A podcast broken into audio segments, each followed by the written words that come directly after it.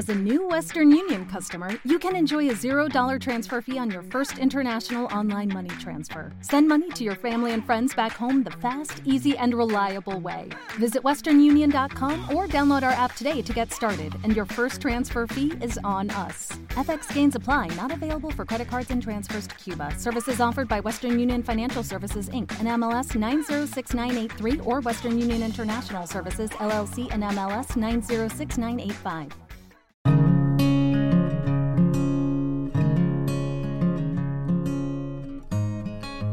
Mentes Positivas, el podcast de desarrollo personal de Consu González.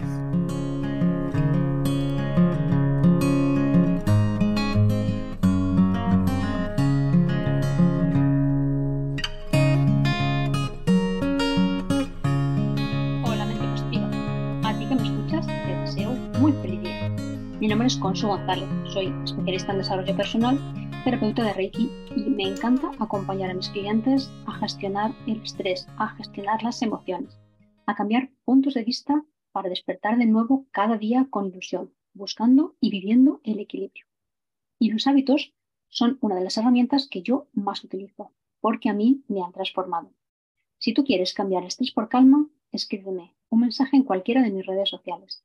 Me encontrarás como arroba consu González G. Y hoy tenemos a Ana Ceres. Ella es una mujer muy especial. Ella se presenta como investigadora del Enneagrama y en redes sociales todos la conoceréis como Soy Eneatípica. Tiene un montón de vídeos en Instagram, en YouTube, donde podéis eh, ver cómo conocer vuestro eneatipo, vuestro enneagrama. ¿no? Ella lo utiliza como una herramienta de autoconocimiento que a mí me parece muy potente. Bienvenida, Ana, a Mentes Positivas. Hola, muchas gracias por invitarme. Yo estoy contenta y encantada de estar aquí y, bueno, hablar de enneagrama, que es lo que me encanta. Es verdad, además que es que te apasiona, porque se nota en los vídeos cuando hablas sobre ello, eh, es una cosa que se, eso, que se te enciende los ojos, ¿no? Cuando estás hablando de aquello, aquello que más te gusta. Y cuéntanos, Ana, eh, tú que también eres mente positiva, ¿cómo llegó el enneagrama a tu vida? ¿Cómo lo descubriste?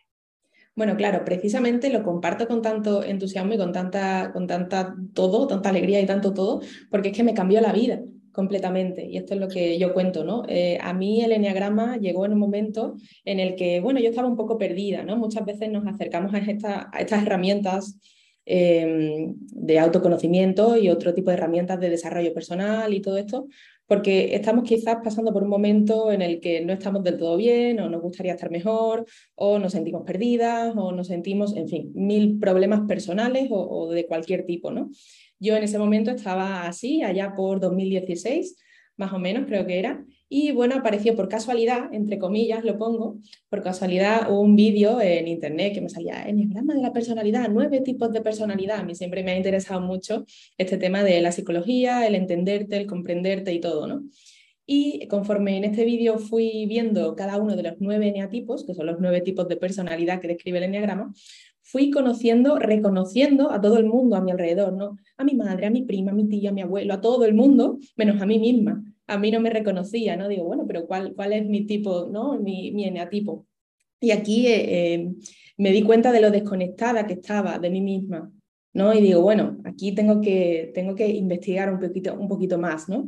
Claro, Entonces, está muy bien que veas a todos los demás, pero si no te ves a ti, que es lo importante, ¿no? Es como diciendo, ¿qué ocurre aquí? Claro, claro, exactamente. Eso es lo más importante y eso es lo que no tenía ni idea. Yo me veía un poquito de todo, estaba súper perdida, en fin. Y empecé a investigar un poco más y bueno, hasta día de hoy que sigo investigando, pero también me dedico a compartirlo y a, expandirlo lo máximo posible y estoy creando todo lo que estoy creando del enneagrama porque realmente cuando conocí mi eneatipo en profundidad ya me, me, me hizo un clic tremendo y, y, soy otra persona. Soy otra persona totalmente a la que era en 2016 cuando conocí el enneagrama. Eso es lo bueno, ¿no? Que vayamos eh, buscando esa mejor versión de nosotros mismos. Fíjate, a mí me pasó una cosa muy curiosa. Yo también eh, hubo un momento de mi vida en que estaba en ese pozo oscuro, ¿no? De, de decir, no, no, no es la vida que yo quiero. Y, alguien me dijo, eh, eres un eneatipo 2. Y yo no, sabía lo que era un eneagrama, ¿no? Y me dijo, es muy claro, eres un 2.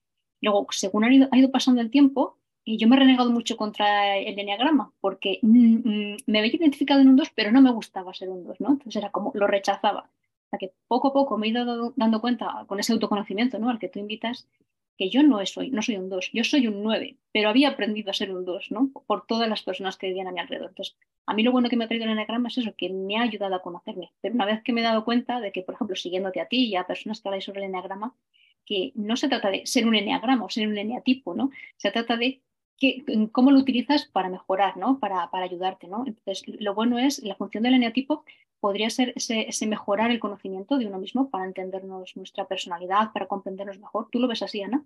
Claro, de hecho es lo básico, es lo básico y lo más importante, que te mires, que hagas introspección, que te autoobserves, que te, que te pilles en, el, en tus momentos en el día a día, el por qué estás haciendo lo que estás haciendo, ¿no? Y mirar un poquito más profundo, o por qué te ha molestado este comentario que te ha hecho esta persona, porque está tocando una heridita que no habías mirado, una heridita emocional que viene a saber tú de dónde viene, pero es eso, ¿no? Es esa introspección lo importante y esa autoobservación y esas pillarte, pillarte en el momento, ¿no? De cuando te sale el ego, digamos, ¿no? Que el enneagrama también te muestra esto de frente, te muestra tu máscara, te muestra tu ego, te muestra tu herida emocional, todo esto es lo importante. Después que te identifiques con el número, con el 9, con el 2, con el 7 o con el 8, Em, es importante también, por supuesto, verlo, de hecho es, clave, ¿no? Cuando conectas con el eneatipo a nivel profundo, te das cuenta de todo, empieza a encajarte todo y es muy importante, pero lo más importante es tu, propio, tu propia autoobservación en el día a día. Claro, es eh, el conocer o darte el permiso de, de esa posibilidad de mejora, ¿no? De decir, bueno, pues yo voy conociendo que por mi personalidad, por cómo actúo, eh, por cómo me enfrento, me, me enfrento o afronto las cosas, tengo eh, tal sub tal eneatipo, eh, lo importante es saber cómo puedo mejorar, ¿no? Un poco, ahí vienen las salas, ¿no? De los eneatipos. Si, si yo tengo este eneatipo, pero puedo mejorar yendo hacia un lado o hacia otro, ¿tú crees que son importantes las salas, conocerlas o, no, o es, más, es menos trascendental? Creo que son más importantes las flechas. Las flechas son para mí mucho más importantes. Los movimientos que se hacen con las flechas, por ejemplo, el 9, ¿no? Yo soy NA tipo 9 y el 9 está conectado por, por flechas con el 3 y con el 6. Entonces, esos movimientos hacia el NA tipo 3 y hacia el NA tipo 6 para el 9 son más importantes que las alas que tiene hacia un lado a la 1 y hacia otro lado a la 8. ¿no? Em, en cuanto a caminos de evolución y de comprensión también de cuando te descentras, cuando estás en tus peores momentos, eh, el camino de mejora que te propone el enneagrama y todo eso, las flechas son más importantes para mí que las alas. Mm, qué interesante, porque claro, eh, si ya de por sí, eh, cuando no sabes muy bien el tema del enneagrama, ¿no? no sabes muy bien de qué va, y te empiezan a hablar de flechas, de alas, de compatibilidades, de subtipos, es como, pero es que esto es un mundo realmente, ¿no? Esto realmente a ti seguramente te ha llevado años de estudio ¿no? y, de, introspección hacia ti y hacia los demás, el conocerlo. Es ¿Cómo ha sido esta evolución para ti?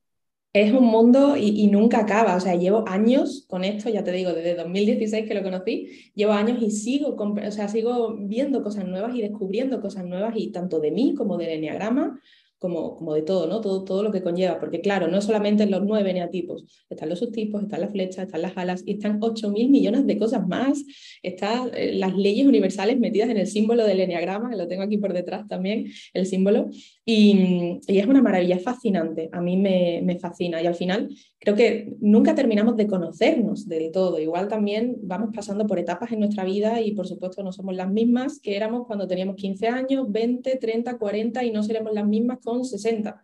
O sea, vamos cambiando, vamos evolucionando, pero nuestro eneatipo nos sigue acompañando. Entonces, irte descubriendo a lo largo de tu vida cómo tu eneatipo se transforma también, va, evolucionando contigo, es una pasada. Y ahí mm, lo que decías un poco al principio, ¿no? que cuesta ¿no? enfrentarse a, la parte, ¿no? porque mm, la parte más oscura, ¿no? la parte más del ego de, de, nuestra personalidad, que todos tenemos, pero tendemos a centrarnos más en mejorar lo bonito eh, lo bonito o aquello que nos, nos gusta ser, ¿no? Y, dejamos un poco más de lado el, ego. Y es importante, ¿no? También el, buscar ese ego y llevarlo hacia la parte más luminosa nuestra, ¿no? Hombre, por supuesto. De hecho, si queremos llegar a esta parte luminosa, tenemos que pasar previamente por la sombría, por la parte sombría. No podemos solamente enfocarnos en lo positivo, lo bonito y tal, y dejar de lado em, pues, patrones inconscientes que tienes, heridas emocionales por sanar, mecanismos automáticos que salen y no sabes de dónde salen y no eres consciente de ellos. Ver todo eso cuesta, cuesta bastante, ¿no? O sea, no es algo, no es algo agradable muchas veces. Yo siempre cuento, yo cuando descubrí mi inatipo, a mí se me cayeron dos lagrimones por la cara porque comprendí todo a nivel profundo y duele, duele. Muchas veces no es tan, tan, tan positivo y tan bonito como se puede pintar, ¿no? Pero sí que pasar por ese camino te lleva a algo mucho más grande y mucho más luminoso de lo que nunca te hayas podido imaginar. Yo te digo, es que a mí me ha cambiado tanto la vida, que es que no me arrepiento para nada de esos dos lagrimones que solté y de todo lo que lloré después durante todo mi camino de, proceso de autoconocimiento, ¿no? No me arrepiento para nada y es, es, lo mejor que se puede hacer. Porque eso al final te lleva a conocerte, ¿no? A conocer eh, la actitud que tienes ante la vida, que es, es muy importante, ¿no? De hecho, es básico el, cambiar la actitud ¿no? Eh, hacia, hacia modos más positivos, hacia modos más eh, luminosos, como decíamos, ¿no? hacia esa gestión de las emociones que también ayudarnos, nos puede ayudar a, conocer. Yo trabajo mucho la gestión de las emociones con mis clientes y, creo que es importante ¿no? conocer esa parte de, del ego, ¿no? esa parte que, nos tiende al, egoísmo, ¿no? Al, al, no querer ver lo que nos acerca a los demás. ¿no?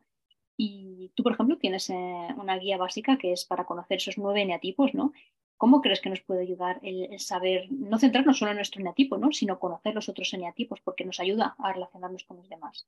Claro, bueno, es básico, por supuesto, conocernos a nosotros mismos, ¿no? Pero también nos puede ayudar mucho conocer el, tipo de, persona, de, personalidad, el tipo de carácter, eh, la forma en la que otras personas se mueven en la vida, que muchas veces la gente no ve las cosas como tú, tienen otra psicología, tienen otra forma de ver el mundo, tienen otras creencias, tienen otras motivaciones profundas. Eh, a lo mejor tú haces algo para sentirte en paz y otra persona hace algo por querer destacar y otra persona hace algo por sentirse diferente y es el mismo acto, pero cada uno tiene una motivación profunda diferente.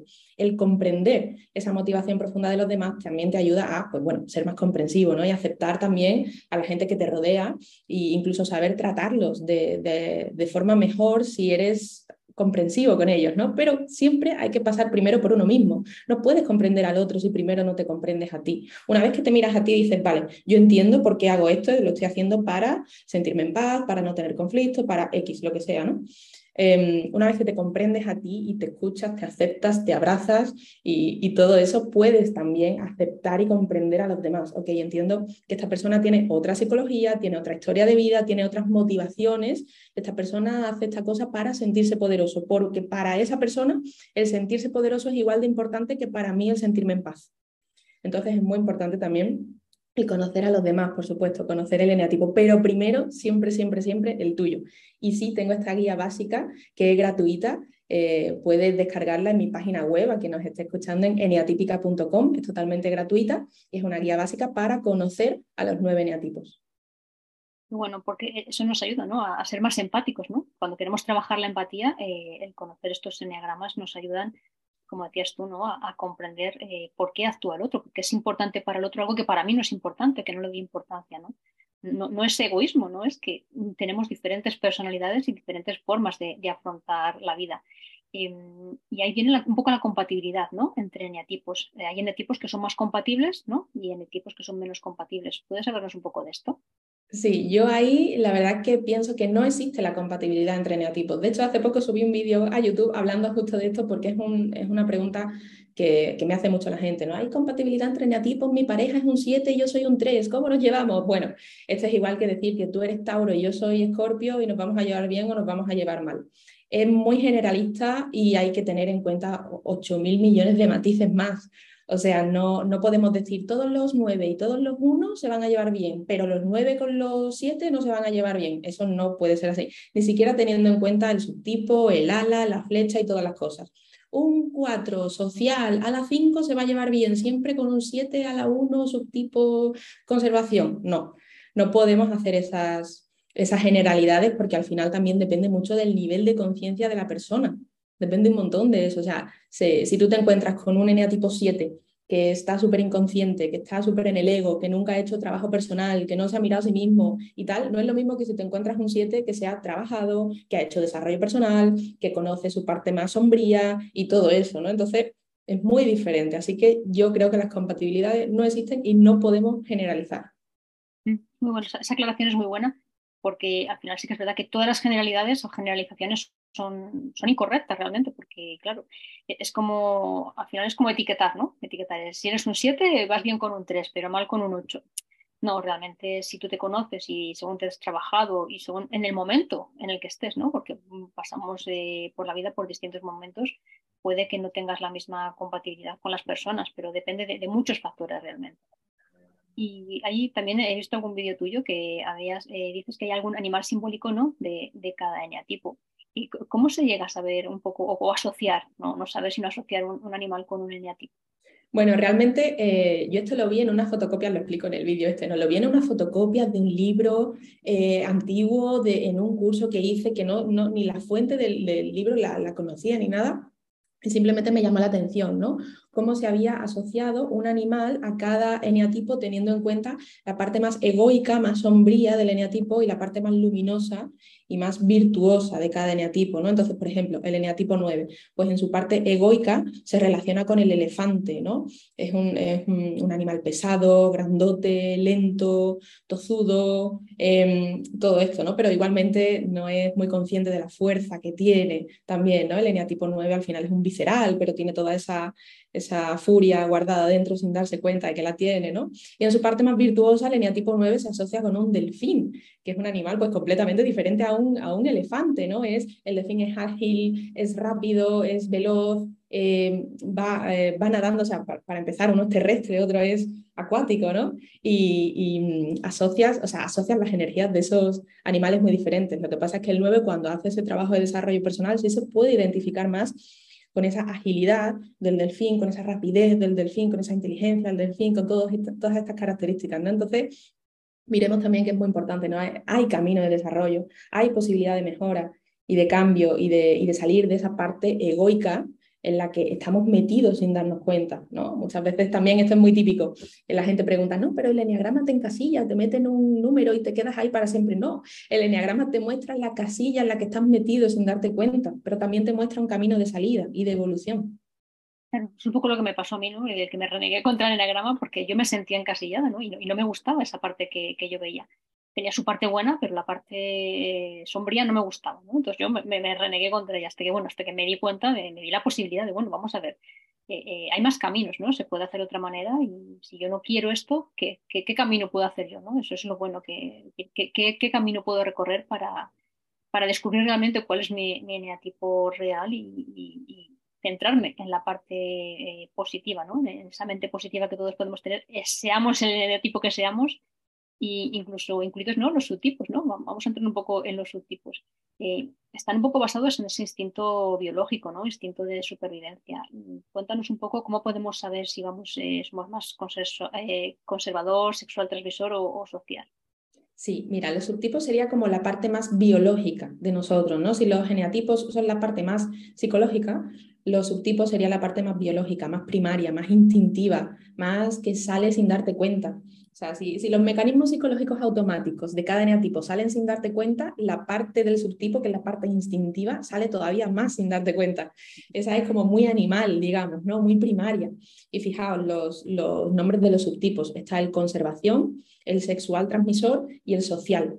Y cada uno se relaciona con, eh, con esta parte biológica, este instinto biológico nuestro. ¿no? Los conservación se preocupan mucho más por conservar la especie, ¿vale? Al final psicológicamente está orientado en esto, en conservar la especie. Pues si yo tengo mi comida, mi techo, mi abrigo, mi hogar, mi familia, mi trabajo seguro, mis ahorros, mi, todo esto es como lo que me da seguridad y psicológicamente es, como em, una asociación, ¿no? Vale, si yo tengo esto, entonces sobreviviré me conservo, ¿no? Conservo mis recursos, conservo mi energía, guardo mi dinero, guardo mi comida, todo. Estas cosas son importantes, ¿no? Para la conservación. Lo sexual transmisor, en cambio, el punto más importante para ellos biológicamente es el hecho de transmitir la especie, de reproducirse, de transmitir los genes, de dejar un legado cuando ellos se mueran, ¿no? Cuando ellos se vayan de esta vida, quiero dejar algo, quiero transmitir. Y transmitir no necesariamente tiene que ser em, transmitir los genes, dejar un hijo, ¿no? que al final es algo que queda de ti en este mundo, sino también puede ser pues, dejar un proyecto, dejar un libro tuyo escrito, dejar algo tuyo que tenga esa esencia tuya. ¿no? Es como transmitir los genes de una forma pues, un poco más diferente, pero igual tienen como este foco puesto en que cuando yo me vaya de aquí, algo mío se quede. ¿no? Estas personas, pues bueno, no, a lo mejor pues no están tan enfocadas en guardar su comida y ahorrar su dinero, sino que están como en la conservación, sino que están más enfocados en em, transmitir, y ya puede ser transmitir mi conocimiento, o seducirte mediante mi apariencia, o mediante mi carisma, o se, enfocan más en relaciones uno a uno, ¿no? transmitir todo lo que yo sé, todo lo que yo soy, eh, compartir todo eso. Y los sociales, pues el instinto biológico de los subtipos social está más enfocado en el grupo, en la manada, digamos, ¿no? Igual es algo muy animal y muy instintivo, y tienen esta creencia de que juntos vamos a sobrevivir mejor que separados. Si trabajamos en equipo, sobreviviremos finalmente, ¿no? Al final es algo animal, algo instintivo. Yo si me asocio a gente, si me asocio, me asocio a grupos, si estoy en conjunto, si trabajo, colaboro, pertenezco, todo esto, esto me asegura una supervivencia en, en, la vida. Entonces los subtipos sociales se enfocan más en esto. Eh, yo me identifico mucho más con el subtipo conservación, ¿no? Eh, y, se puede ver como un poco más eh, todo lo contrario que lo social, ¿no? Es primero si yo tengo lo básico, ¿no? Eh, luego ya quizá puedo relacionarme, ¿no? En cambio el social es no, no, lo básico viene cuando estamos juntos y, asociados, ¿no? En cambio el transmisor es más como lo que decías tú, ¿no? Transmitir tu genética, tu herencia, no solo a través de una persona, ¿no? De, hacer un, hijo o una hija, sino de, tu legado, ¿no? de, tu proyecto puede ser perfectamente eh, eso que quieres legar, ¿no? Es, ese legado, porque está eh, mejorando la vida de personas, ¿no? No solo se mejora a través de la genética, sino a través de dejar eh, algo bonito, algo bueno en el mundo que, les ayude a mejorar, ¿no? Por eso, por ejemplo, tú lo estás haciendo, ¿no? Gracias a, tu, a tu conocimiento que transmites, a muchas personas nos ayudas a, conocernos y a mejorar. Pues, doy las gracias desde aquí por ello. creo que es muy importante, ¿no? Porque no solo el, conocerlo, sino el transmitirlo a los demás. Creo que eso es lo importante, ¿no? que no se quede dentro de nosotros, sino que lo, transmitamos. Y vamos a ver un poco el tema de las heridas, si te parece. Esto puede ser sangrante, ¿no? El tema de las heridas, que nos cuesta mucho eh, reconocer nuestras heridas, ¿no? Creo que eso es lo que más cuesta de, la parte del enneagrama. ¿Tú cómo lo ves, Ana? Claro, cuesta un montón. De hecho, muchas veces mm, como que la gente mira para otro lado o dice, no, no, este no es mi negativo porque esta herida yo no la tengo, o no, no queremos reconocer cosas que nos duelen. Pero claro, precisamente esto, como lo, hemos dicho antes, ¿no? Justo pasar por este camino un poco más sombrío te lleva a, la luz, te lleva a conectar con tu esencia, con tu parte virtuosa, eh, desarrollar tus talentos, sacar lo mejor de ti. Pero claro, previamente tienes que haber pasado por ese dolor de esa herida, conociendo esa herida. Es como si tú tienes una herida en el brazo, te has, mm, hecho una herida en el brazo y está sangrando y tú no le echas cuenta tú la dejas ahí, no la miras y la herida pues se va pudriendo, se va, en fin, le van pasando cosas. No, tú te pones ropa encima, es que ni le pones una tirita, o sea, no le echas cuenta. Entonces esa herida sigue estando ahí. Lo que pasa es que que no la quieras ver no significa que no esté. Y cuanto menos la veas, cuanto menos eh, cuenta le eches, al final va a ser peor. Porque en cuanto suceda alguna, alguna situación en tu vida en la que toque esa herida, ya te digo, un comentario de una persona, o algún problema de pareja, algún problema en el trabajo o familiar o lo que sea, que toquen esa herida, que normalmente viene de la infancia, esto casi siempre es así, cuando te pase algo en la vida que toque esa herida, te va a doler muchísimo, porque esa herida la tenías como que no la querías ver, ¿no? Y, de repente es como si alguien tocara esa herida, esa herida, que está putrefacta, que no le has echado cuenta en tu vida. En cambio, si te paras a ver la herida, ostras, vale, tengo una herida aquí, voy a curarla, voy a echarle betadine, voy a echarle lo que haga falta, voy a ponerle las tiritas, las gasas, voy a dejarla, la dejo respirar, mañana le pongo la tirita. Por supuesto te va a doler, te va a doler igual, pero estás viéndola y con el tiempo, con el tiempo y con tu trabajo, también tu trabajo personal, al final duele menos. Y esa herida estará ahí, te quedará la cicatriz, pero cuando alguien te intente meter el dedo en la herida, ya no va a estar la herida abierta, va a estar cicatrizada. Entonces sí, te dará a lo mejor un poquillo de repeluco porque ha estado allí la herida, pero no es lo mismo que si la tuvieras abierta. Entonces, esto es muy importante. ¿eh? Claro, eh, sí, porque al final eh, las heridas muchas veces no sabemos de dónde nos vienen. ¿ya? Dices esto que muchas nos vienen desde la infancia y es ese, punto en el que tú saltas casi visceralmente sin saber por qué. Cuando nos ocurre eso, lo bueno es ir a ver qué, hay ahí debajo, ¿no? Cómo podemos ver, cómo podemos llegar a saber dónde está esa herida, porque a veces ni siquiera lo sabemos y qué, es lo mejor, ¿no? Para poder cuidarla y para poder irla mm, queriendo, ¿no? Al final es darle amor, darle amor, darle cariño y darle cuidado. Y creo que eso es importante. Y bueno, pues todas estas cosas que hemos estado viendo aquí y muchas más y mucho más ampliadas, eh, lo podéis ver en el curso que tiene Ana, que ha sacado hace muy, muy poquito. Es un curso que se llama Descubre tu eneatipo. Cuéntanos un poco de este. Esto es como, como tu niño, ¿no? También. Cuéntanos de él.